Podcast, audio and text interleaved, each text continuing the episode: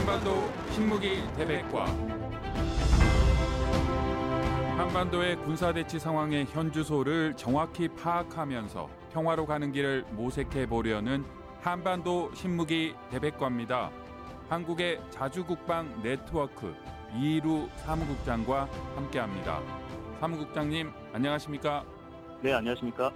러시아가 한반도에 영향을 주는 태평양 함대에 최고 수준의 전투 준비 태세를 발령했습니다. 아주 묘한 상황에 묘한 움직임이라고 할 수 있는데요. 네, 모스크바 시각으로 따지면 4월 14일 아침에 세르게이 쇼이구 러시아 국방장관이 직접 태평양 함대에 최고 수준의 전투 준비 태세를 발령을 했습니다. 그래서 이 태세가 발령이 되고 나서 함대가 보유하고 있는 거의 모든 전투함, 거의 모든 잠수함, 그리고 항공기 전력들이 동해하고 오츠크에 캄차카 반도 일대로 지금 출격을 해서 굉장히 고강도의 훈련을 하고 있는 상황인데요.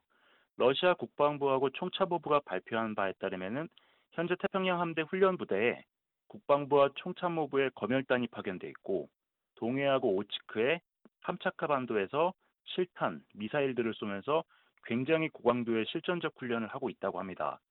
러시아 국방부가 밝힌 바에 따르면은 이번 훈련의 목적은 적의 분쟁 영토 상륙을 저지하고 그러니까 홋카이도 위쪽의 북방 도서들이 되겠죠. 그리고 동해하고 오츠크해 일대의 해상 통로를 보호하는 능력을 검증한다.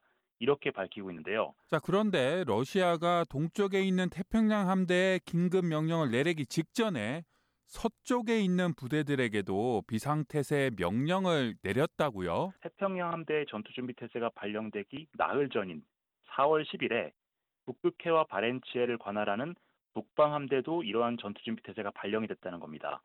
이 북방함대도 이 전투준비 태세 발령을 받고 전투함, 잠수함, 항공기들을 대거 투입해서 북해와 바렌치해 일대에서 고강도 훈련을 실시를 했는데요. 러시아 해군 함대가 전투준비 태세를 발령을 하고 훈련을 실시하는 것은 굉장히 일상적인 일이지만 이번 훈련은 각국 정보기관들의 주목을 다 받고 있습니다.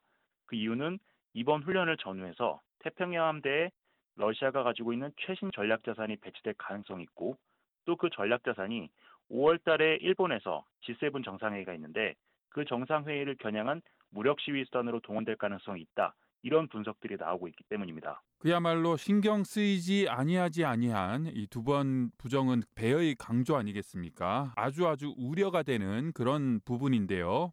훈련의 초점이 잠수함 훈련이라고 하는데 그냥 일반적인 그런 잠수함이 아니라고요? 러시아 관영 매체가 보도하는 자료들 이것들을 보면은 지금 극동 지역의 블라디보스토크, 그 다음에 러시아 북부 지역에 있는 세베로도빈스크 지역에서 두 종류의 잠수함이 출항을 했습니다. 그 블라디보스토크 지역에서는 오스카2라고 하는 미국의 항공모함을 타격하기 위한 초음속 대한미사일을 잔뜩 싣고 있는 잠수함이 출항을 했고요.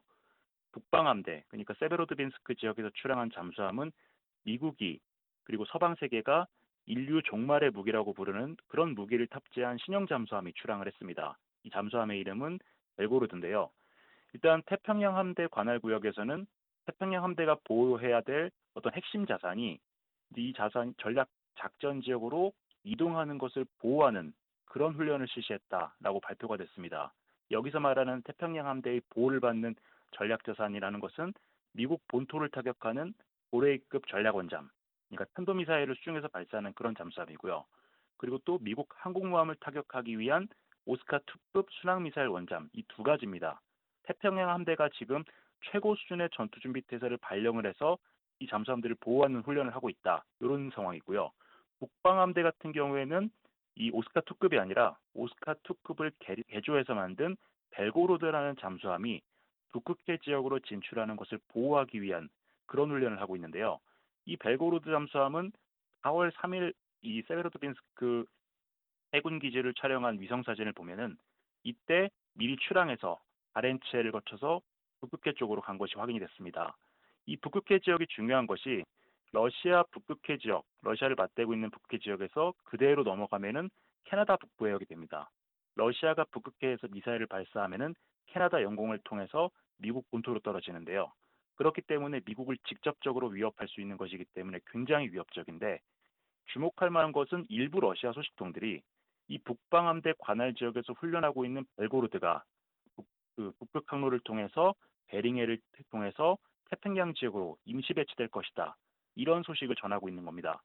일부 소식통들에 따르면은 일단 이 잠수함은 러시아 정부 발표로는 2024년 1분기에 태평양 함대 지역에 정식 배치될 예정인데 그것보다 훨씬 앞당겨서 이 잠수함을 G7 정상회담이 있는 5월 전에 일본 근해에서 무력 시위용으로 임시 전개할 것이다.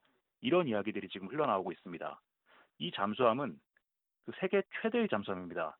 수중 배수량이 2만 4천 톤. 우리 한국 해군이 가지고 있는 가장 큰 잠수함이 수중 배수량이 4천 톤 정도인데 그것과 비교해 보면 정말 어마어마하게 큰 세계 최대의 잠수함이고요.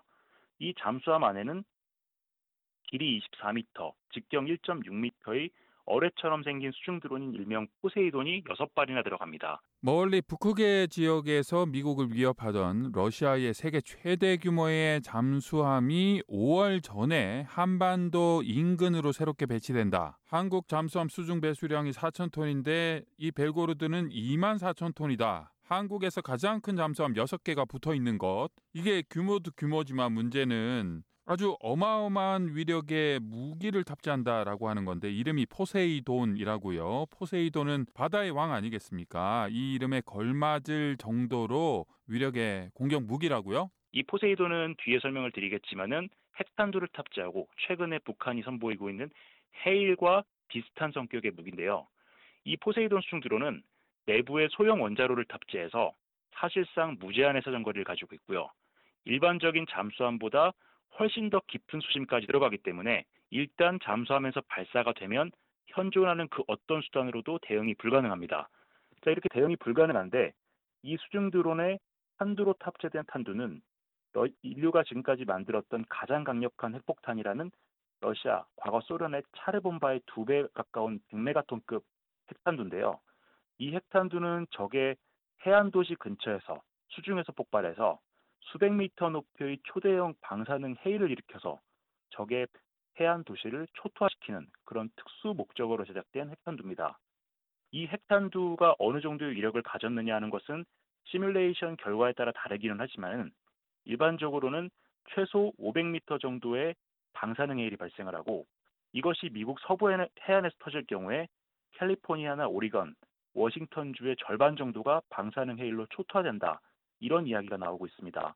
그래서 이런 무기가 만약에 태평양 지역에 배치돼서 한국이나 일본을 겨냥해서 발사되면 한 발로도 한국과 일본 전역이 방사능으로 뒤덮이는 그런 끔찍한 참극이 벌어질 수 있기 때문에 이 잠수함 그리고 이 어뢰에 대해서 국제사회의 관심이 집중되고 있는 겁니다. 현존하는 이 서방 세계의 기술력과 방어력으로는 막을 수 없는 어마어마한 위력을 가진 이 러시아의 공격 무기들이라고 했는데 설명을 들으면서 또 드는 생각은요. 우크라이나를 침공한 러시아군의 최근 모습이 떠오르는데 우크라이나 침공 후에 뭐 금방 우크라이나를 점령할 듯이 위세를 떨쳤지만 굉장히 1년 반 가까이 고전을 하고 있습니다. 그래서 러시아군이 자랑하고 선전했을 만큼의 육군 전력은 아니다라는 건데 이 해군 전력, 잠수함, 핵 어뢰 이것도 그들이 자랑하는 것과 실제적인 위력은 좀 차이가 있지 않을까요?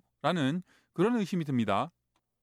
러시아가 지금 우크라이나에서 굉장히 고전하고 있는 이유는 무기 체계 자체가 속된 말로 뻥 스펙이라고 하죠. 가, 시, 실제 성능과 카탈로그 데이터가 굉장히 큰 차이가 나는 그 점도 있지만은 사실 러시아의 수십 년 동안 만연해 있는 비리, 이 비리라는 것이 군 내부의 비리도 있고 방산 비리도 있고 그다음에 이런 보급 체계의 불합리함 이런 것들이 복합적으로 발생해서 지금 저렇게 고전을 면치 못하고 있는 것이고요. 무기 체계 자체만 놓고 봤을 때는 뭐 외국에서 사용되는 무기, 예를 들어서 러시아제 무기를 우크라이나군이 노획해서 사용하면 또 카탈로그 데이터에 나온 대로 성능이 나오기도 합니다. 그러니까 결국에는 그 무기를 운용하는 사람의 문제라는 것인데 전략 무기 같은 경우에는 그런 재래식 무기하고 다르게 개발하는 과정이 엄청난 비용과 엄청난 테스트가 진행이 되고요. 그 진행 때문에 신뢰도 면에서는 굉장히 높을 수밖에 없기 때문에 이것은 아무래도 국가의 생존이 걸린 무기 아니겠습니까? 그렇다 보니까 이런 무기 체계들은 지금 우크라이나 전장에서 구르고 있는 일반적인 전술적인 무기 체계보다는 그 기술적인 신뢰도라든가 성능이 훨씬 더 우수할 것이다. 라고 보는 것이 맞을 것 같습니다. 러시아가 태평양 배치를 선언한 잠수함에서 발사하는 이 포세이돈이라는 핵 추진 수중 드론에 대해서도 좀 더 살펴보겠습니다. 북한에서 연이어 선보였던 어, 일명 해일 핵어뢰 예, 우리 이 시간에도 이루 사무국장님께서 상세하게 또 설명을 했습니다. 그것과 개념이 아주 비슷한데요. 어, 이들이 이런 무기들을 개발해서 배치하는 이유가 뭘까요? 탄도미사일 같은 경우에는 전통적인 공격 수단이긴 하지만은 기본적으로 높은 고도로 하늘을 날아오기 때문에 레이더에 전부 다 걸립니다. 그래서 기습 효과가 떨어지고 미사일 방어 기술이 발달하면 발달할수록 유격될 가능성이 높기 때문에 생존성이 굉장히 떨어질 수밖에 없습니다. 그런데 이 포세이돈이나 북한의 헤일 이런 수중 핵 추진 드론은 그야말로 완전히 미지의 영역인 심해에서 움직이는 무기이기 때문에 대응이나 요격은커녕 탐지도 어렵습니다.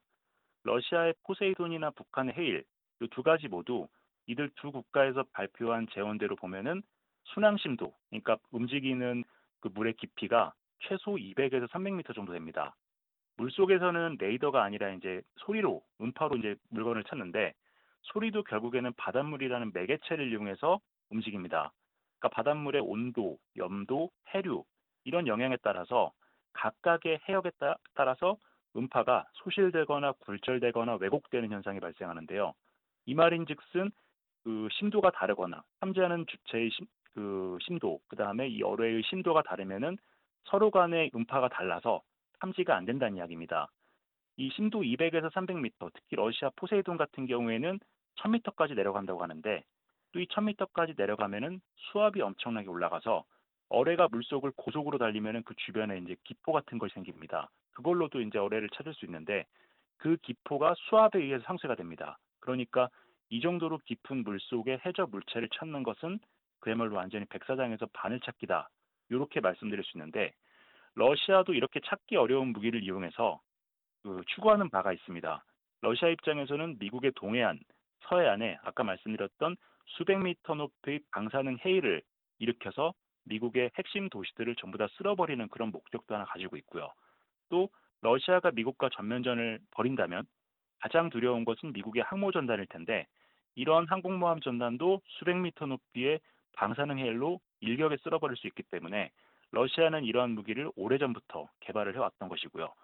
북한 입장에서는 유사시에 자신들에게 가장 위험한 무기가 미국 전략자산, 그러니까 항모전단이기 때문에 북한의 북한식 표현대로라면은 일명 죽탕 쳐버린다. 즉 미국 항모 전단을 초토화시키기 위해서 이런 무기를 개발하고 있는 것입니다. 러시아가 중국에 연일 러브콜을 보내면서 군사 협력을 강화하고 있고요. 또 러시아가 북한에도 우리 첨단 무기 보낼 수 있다라고 하면서 한국과 미국 쪽을 위협하고 있습니다. 그야말로 이 북중러 안보 협력, 군사 협력이 강화되고 있고 위협이 커지고 있다라는 건데 한반도가 중심이 되어 있는 동북 아시아 정세에도 영향을 주겠죠? 네, 최근 미국 고위 관료들도 이 점에 대해서 굉장히 우려하는 목소리들을 좀 많이 내고 있는데 사실 지금 국제 정세가 중국에게 굉장히 유리하게 돌아가고 있습니다. 미국과 서방 세계가 이제 엄청난 지원을 해서 군사력이 굉장히 강해진 우크라이나가 지금은 전국이 완전히 진흙탕이 돼 있는 일명 라스푸티차 기간입니다.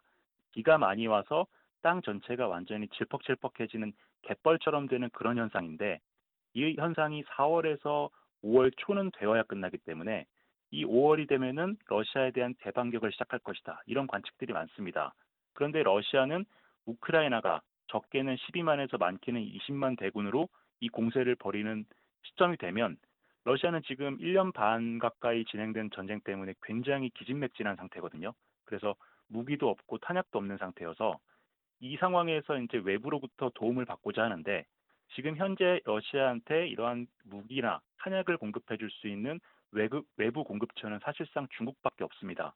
그래서 러시아가 최근에 중국 국방부장을 모스크바로 초청을 하고 그리고 군사협력 강화를 요청하고 있는데요. 결국에는 이런 군사협력 강화는 우크라이나 공, 우크라이나가 공세를 할 것이니 이것에 맞설 수 있는 무기를 좀 지원해달라 이런 의미입니다. 실제로 러시아는 4월 초에 쇼이구 국방장관이 직접 리상푸 중국 국방부장 겸 국무위원을 초청해서 4월 16일부터 19일까지 각종 회담을 가졌습니다. 그리고 이 회담에서 정말 생각지도 못하게 푸틴 대통령이 직접 나와서 리상푸 부상을 직접 맞았는데요. 중국은 현재로서는 강력하게 부인하고는 있지만은 이 자리에서 이번 회담을 통해서 러시아는 중국의 무기와 탄약 공급을 요청한 것으로 알려졌고 지금 우크라이나 정보 당국에 따르면은 실제로 전장에 중국산 부품이 사용된 러시아 무기들이 다수 등장하고 있다. 그리고 점점 많아지고 있다. 이렇게 보고가 나오고 있습니다. 지금 중국과 러시아 관계는 러시아가 아쉬운 상황입니다. 중국이 절대적인 갑의 위치에 있고요. 중국이 러시아에 무기와 탄약을 공급할 경우에는 중국이 이제 국제사회의 제재를 받게 됩니다.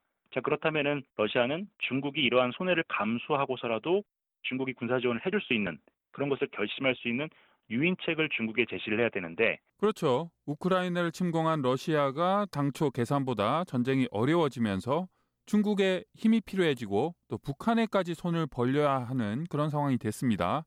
아, 중국이 가장 큰 이득을 보고 있다라고도 할 수 있는데 물론 북한도 여기서 더 많은 실익을 챙길 수가 있겠네요. 뭐 러시아 입장에서는 중국한테 제시할 수 있는 것이 가스나 석유 같은 에너지 자원을 염가에 공급하는 것도 있겠지만은 지금 중국의 최대 관심사는 미중 패권 경쟁과 대만 문제입니다. 이 상황에서 러시아가 미국과 일본을 견제하면서 중국에게 도움을 주는 것만큼 큰 전략적인 이익을, 이익은 없을 겁니다. 그렇다면은 이번에 앞서서 말씀드렸던 러시아 북방 함대와 태평양 함대의 무력 시위성 성격 이것은 우리가 이 정도 능력이 된다. 그러니까 우리가 이러한 능력으로 미국과 일본을 견제해주겠다. 그리고 유사시 중국 너희를 도와주겠다. 이런 메시지를 어필한 것이다라고 볼 수 있고요. 러시아가 이렇게 메시지를 보내면서 중국은 유사시에 미중 패권 경쟁이나 대만 유사시에 러시아로부터 도움을 받는 조건으로 무기를 러시아에 공급하는 그런 시나리오가 나올 수도 있습니다. 그리고 또 러시아와 북한 관계를 보면은 바그너 그룹이라는 러시아의 용병 단체가 북한으로부터 대량의 탄약과 무기를 구매했다. 뭐 대전차 미사일과 포탄 이런 이야기가 나오고 있는데 여러 방면에서 지금 러시아가 북한의 도움을 받고 있습니다. 전투복이라든가 이런 탄약, 이런 소모품 같들을 소모품 같은 것들도 주고 있고 일각에서는 노동자들이 넘어가서 뭐 복구 작업을 도와주고 있다는 얘기도 있는데 러시아가 반대급부로 북한에 주고 있는 것은 석유하고 밀 그리고 말 이런 사치품 사치품이 일부 발입된 것으로 확인이 되고 있습니다. 그런데 북한이 러시아에 공급한 무기 양과 질을 생각을 해보면 굉장히 부족한 상태인데요. 이번에 북한이 발사한 화성 18형 미사일 같은 경우에는 러시아가 운영하고 있는 대륙간 탄도미사일 토폴 M이랑 형상이나 크기, 발사 방식이 굉장히 유사합니다. 그래서 서방 싱크탱크들이 러시아의 탄도탄 기술이 북한에 제공됐을 가능성도 배제할 수 없다라고 이야기를 하고 있는 것인데요. 자 그러면은 그 북한과 러시아 협력, 중국과 러시아 협력 이런 전체적인 협력 관계를 봤을 때 일단 북한은 2021년 6월 달에 중앙군사위 확대 회의를 통해서 미중 패권 경쟁에서 중국의 전위대가 되겠다 이렇게 결정하고 북한판 A2AD를 준비를 해왔습니다. 그래서 미국 항모전단을 잡는 미사일을 개발하고 그런 훈련들을 해왔던 것이고요. 여기에 러시아까지 가세할 경우에는 이제 서태평양 지역에는 중국을 중심으로 해서 강력한 반미 군사 동맹체가 탄생하는 겁니다. 이것은 이 서태평양 지역에 있는 한국과 일본의 엄청난 군사적인 위협이 되는 것은 물론이고 이러한 그 삼각 동맹이 미국의 패권 유지 그리고 나아가서는 미국 본토의 생존에 엄청난 위협을 주게 될 겁니다. 자주국방 네트워크 이루 사무국장이었습니다. 감사합니다. 네, 감사합니다. 군사 상황의 현주소를 정확히 파악하면서 평화로 가는 길을 모색해 보려는 한반도 신무기 대백과 지금까지 진행의 김진국이었습니다. 청취해 주셔서 고맙습니다.